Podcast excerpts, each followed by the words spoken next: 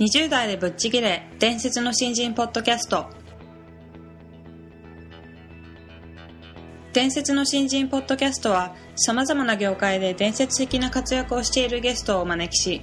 20代の皆さんに向けて優秀な人材と言われるレベルではなく、圧倒的に突き抜けた人材になるためのヒントをお伝えしていく番組です。本気の20代に火をつける伝説の新人養成プロジェクトがお送りいたします。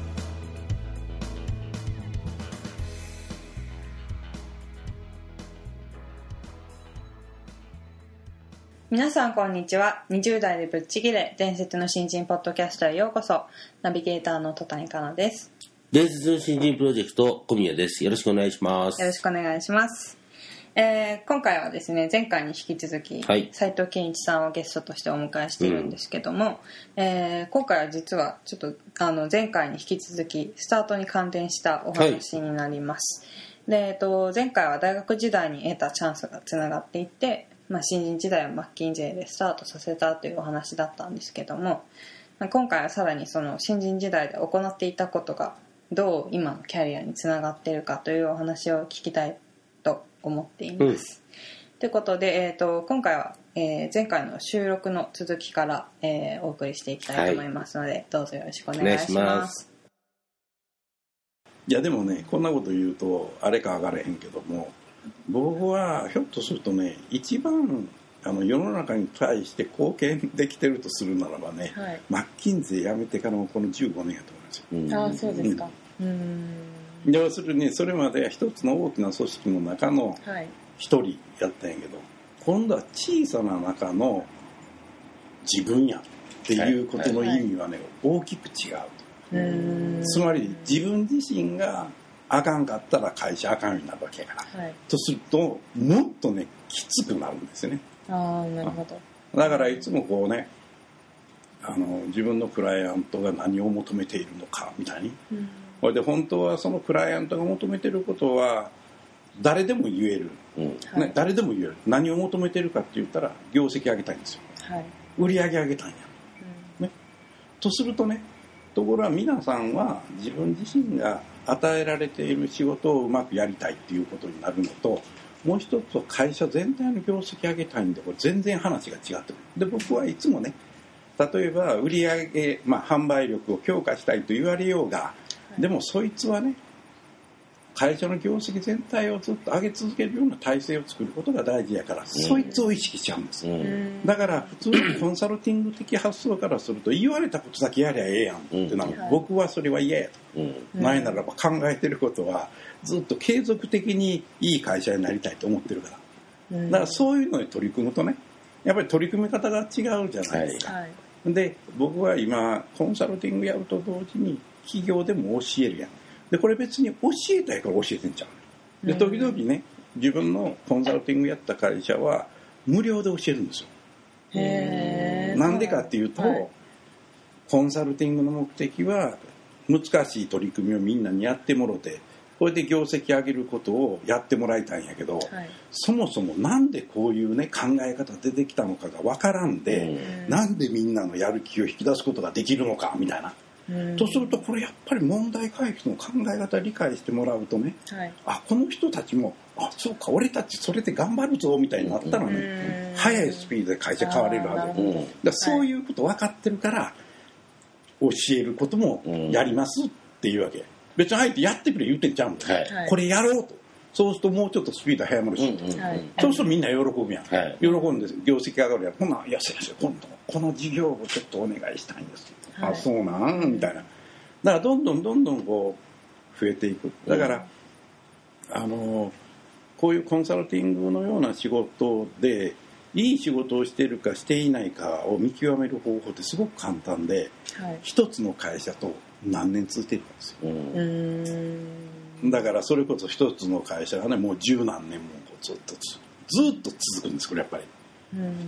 からそうなるとね、やっぱり続くということは自分たちが投資したお金以上の成果を上げてくれたっていうことやから。ちょっと話が戻りますけども、そのやっぱり今世の中に貢献できてるっていうのは、おそらくそういった大学時代ですとか新人時代のスタートの地点で、そういう来たことを断らずに一生懸命その自分にできるなりのことをやろうっていう思いがあったからこそ、まあ、今このように社会に貢献できてるっていうのがあるんですかね。それはもうね、その通りやと思うわ、はい。今改めて振り返ってみるとね、僕は基本的に断らないんですよ、はい。で、断るっていうことは自分のそのある判断で断ったりするわけですよね、はいはい。で、僕がやっぱり一番恐れるのは、自分こんなんやっても特になれへんやんって考えた時にね、はい、結局得になるかなれへんかっていうのは、これ大変な仕事やのにリターンはそんなにないぞって思うと普通は断るわけじゃないですか、うん、でも相手困ってんやったらやってやったらええじゃんみたいな、はいね、やれる限りはやってやったらええやん、そうですね、とするとね、自分自身をやっぱり律する、間違いは間違い、正しいことちゃんとやれよっていうことを自分に言い聞かせるみたいな、うん、そういうことっていうのはね、やっぱ働いてるんだろうと思いますよね。だからもう自分でいつも思うのは、間違ってることは絶対やっちゃいけないぞみたいな、まあ、時々手滑るか上がれんけどスタート地点というか、まあ、常にだと思うんですけども、そういう判断軸をあまり自分で作ってしまわないということは、ね、うん、そうそうそうそう、そうでないとね、僕はやっぱり人はどないしても楽な道を選ぶ、はい、で、楽な道を選ぶとね、それは最初だけで後からしんどい道じゃないから、楽な道を選ぶともっと楽な道を選ぶようになるから、あ、それでもう世の中っていうのはうまいことできてきて、楽な道を選んだ人は将来ね、苦しむね。なるほど。だから若い頃に20代の人たち、まあ10代でもええねんけど、この人たちが苦労をあえて選ぶとね、将来楽できるんですよ、うん、だから人生の帳尻は合ってると、なるほど、ね、はい、若い頃苦労するか楽するか、これ足したもんと、うん、将来楽するのと苦労するのを足したもん一緒やと、うん、でも最初にどっち選ぶかと、年取ってからしんどくなるっていうのはね、これはかなり辛いと思う、うん、うん、だからそれやったら将来自分で満ち足れた人生を送ろうと思った、あえて今のね、若い頃にしんどい道を歩むんやっていうことをやった方がいい、うん、それでそれはね、しんどいことだけ選ぶということじゃなくて、やっぱり面白い目の前に来るて、必ず道がしんどいやつと楽なやつ来るから、その時はためらわずにしんどい道を選ぶとね、はい、結果的にそれで、ああ、なんや、乗り越えれるじゃんみたいな、はい、だからだんだんこの自分で工夫するようになるしね、自分の生き方をどう自分を制御すべきかっていうことも分かるようになるから、はい、だからどんどんどんどんレベルが上がっていく、うん、でそのうちまたね、来る方のしんどさのレベルも上がっていくんです、うん、ところが、まあ、上がっていくんです、はい、だから逆に言うと、それで人間って成長するんやと、うん、つまりちょっと経っていくとね、楽なやつ、さっきこの間やったような楽やなって思ったらね、手抜き始めるから、うん、だから常にね、僕らが一生懸命やらなあかん時期って常にしんどくなっていくんですよ。なるほど、うん、ところが、はい、そいつはね、だんだんしんどくなっていくんですよ、うん、不思議やねんけど、でこれはひょっとしたら、ね、自分自身のものの考え方でそう捉えてるのかもしれないんだけども、うん、でも客観的に言うと、どうもそういうこと起こってそうやなっていう気がするね。なるほど、うん、だからそれがある時、いつね、うん、それが終わるか、はい、まあ死ぬ時しかないんちゃうな一生しんどい道かでも片っぽで得られてるものはものすごく大きいと思う。なるほど、うん、はい、ということで、まあ、20代の皆さん、若いうちになるべく苦労というお話でしたけども、はい、うん、はい、貴重なお話いただきまして、うん、ありがとうございます。いえいえ、どういたしまして、はい、はい、ということで、今回お話いただいた、うん、若い頃に苦労をしなければいけないっていう話は、はい、まあ、私もここ数年でようやく実感しつつあることなんですけども、10代の頃は正直、まあ、なんていうんですかね、世の中を舐めてるというか、まあ、楽してても生き抜く方法はあるんじゃないかなんて甘ったれたことを考えてたんですけども、うん、まあ、まだまだこう楽な道と厳しい道があった時に、うん、どうしてもなんか些細なこととかだと面倒だから楽な方を選んじゃおうと思ったりすることもあるんですけど、これってどうなんですかね。なんかこのとこ僕ね、いろんな本読んだり、はい、まあ、これは出口さんと話したり、はい、ライフネットセブンね、はい、その中でこれ原理原則なんですよね。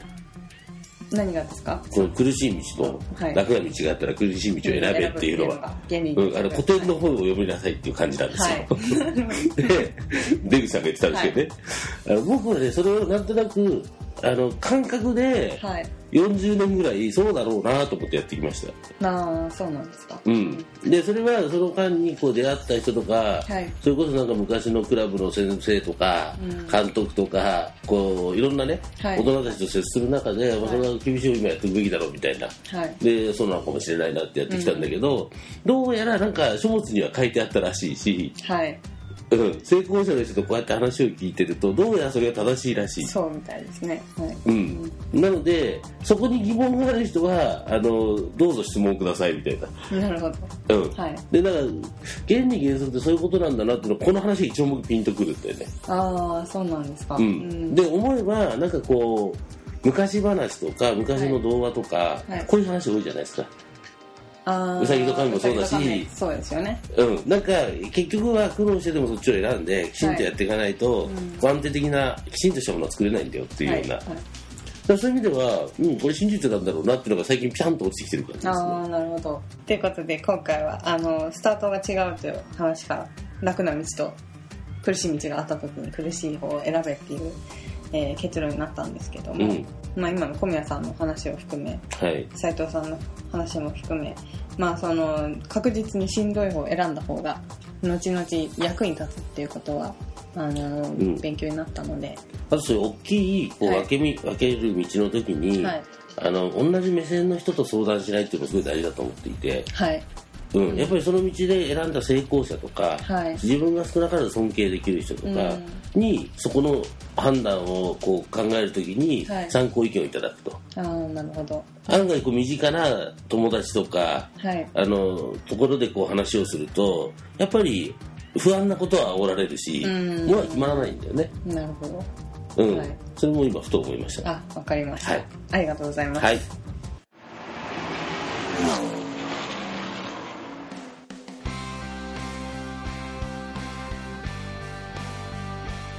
本日のトークはいかがでしたでしょうか。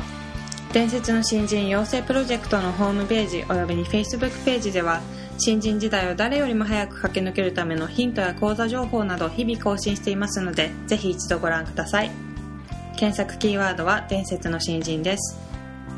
また集英社より出版されている伝説の新人20代でチャンスをつかみ突き抜ける人の10の違いでは20代のうちから身につけておくべき習慣について分かりやすく解説しています。ぜひ皆さんも突き抜けるための思考や行動習慣を新人時代の今にこそ自分のものにしていってください。この番組は伝説の新人養成プロジェクトの提供でお送りしました。